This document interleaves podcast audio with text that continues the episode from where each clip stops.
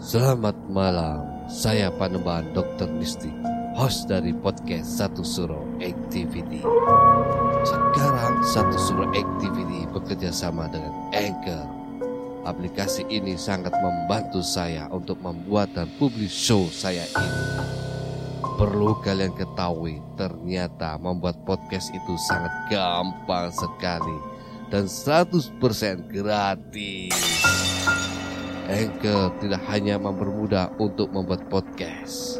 Dalam hal distribusi pun aplikasi Anchor memiliki banyak jaringan, di antaranya Spotify, Apple Podcast, dan platform podcast lainnya. Tidak perlu berpikir lama, segera download aplikasi Anchor dan bikin podcast kamu sekarang juga gak pakai lama. Saat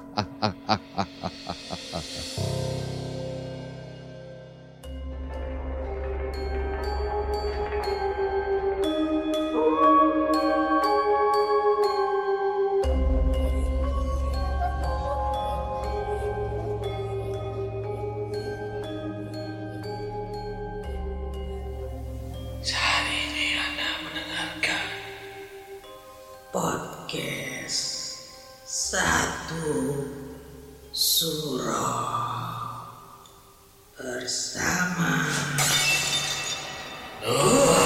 Mistik.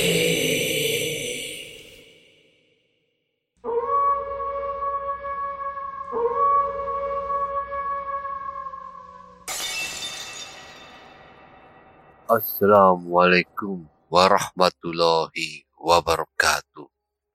Selamat malam. Rahayu, rahayu, rahayu. Para pendengar satu surah activity. Saya, Panembahan Dokter Mistik. Rumah, gedung, sekolahan, dan tempat lainnya tanpa kita sadari, ada penghuni lain tak kasat mata ikut menghuni. Kadangkala makhluk tak kasat mata tersebut menunjukkan eksistensinya, terkadang tidak. Seperti halnya kisah mistis, kamu tidak sendiri. Kisah ini dialami oleh Louis Seputra. Selamat mendengarkan. Pengalaman-pengalaman saya ini bermula dari awal perjuangan saya sendiri. Dari ketika pertama saya pindah ke rumah baru saya di daerah Tangerang.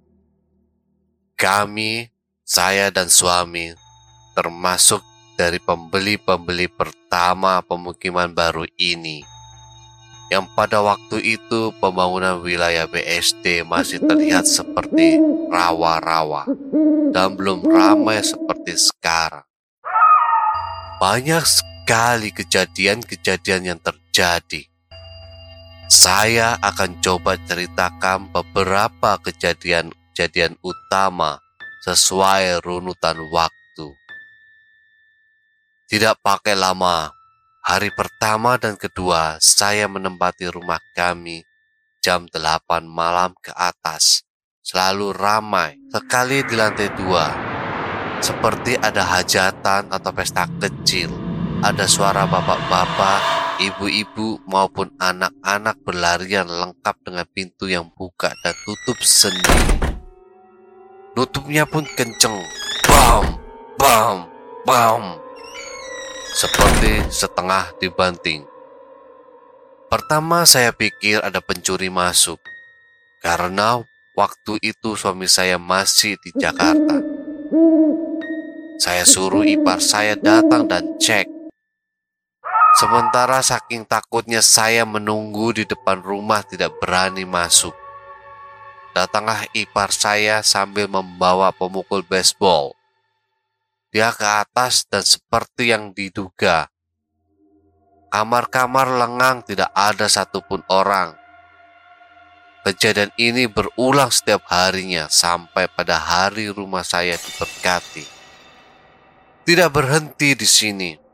lampu LED di atas laundry area yang menyambung dengan kamar pembantu lantai dua bagian belakang selalu meletus. Umur lampu LED tersebut tidak pernah lebih dari tiga hari. Jadi setiap tiga hari sekali saya pergi ke toko Mitra 10 dan menukar lampu-lampu saya. Sampai pada suatu poin stok di toko tersebut habis. Kesal karena ulah nakal ini, saya ke atas dan memerciki daerah tersebut dengan air suci dan garam. Tetapi, apa yang terjadi? Sore itu juga setelah maghrib, selembar genting saya terlempar, lebih mirip dilempar dengan sendirinya, dengan suara dahsyat pecah berkeping-keping. Ketika menyentuh permukaan air kolam ikan kami. Sampai pada hari kolam ikan saya tutup, puing-puing genteng itu masih menjadi momentum kejadian ini di dasar kolam. Pembantu yang melihat hal ini langsung pucat gemetaran dan mengucap doa. Tetapi saya, karena saya sudah naik ke ubun-ubun, saya ke atas, ya ke atas, dan saya setengah berteriak.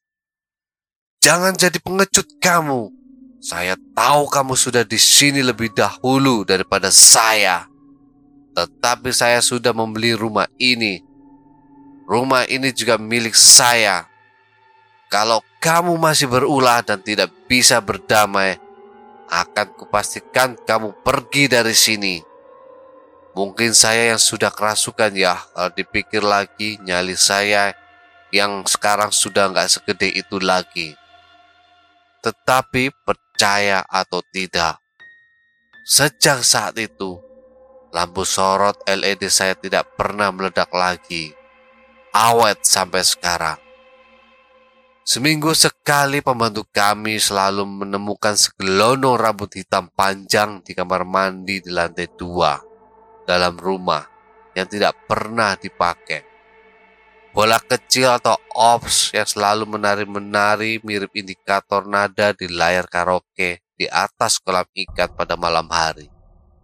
Suatu ketika, saya menghantar anak saya les di ruko depan HP saya cas tinggal di rumah. Selang ketika dalam perjalanan anak saya berkata, "Ma, kenapa nelpon?" Saya menunjukkan HP dia yang berbunyi dengan kata, "Mami di layarnya." Saya sempat ngerem di tengah jalan saking kagetnya nada dering berulang 3 sampai 4 kali sebelum mati dengan sendirinya.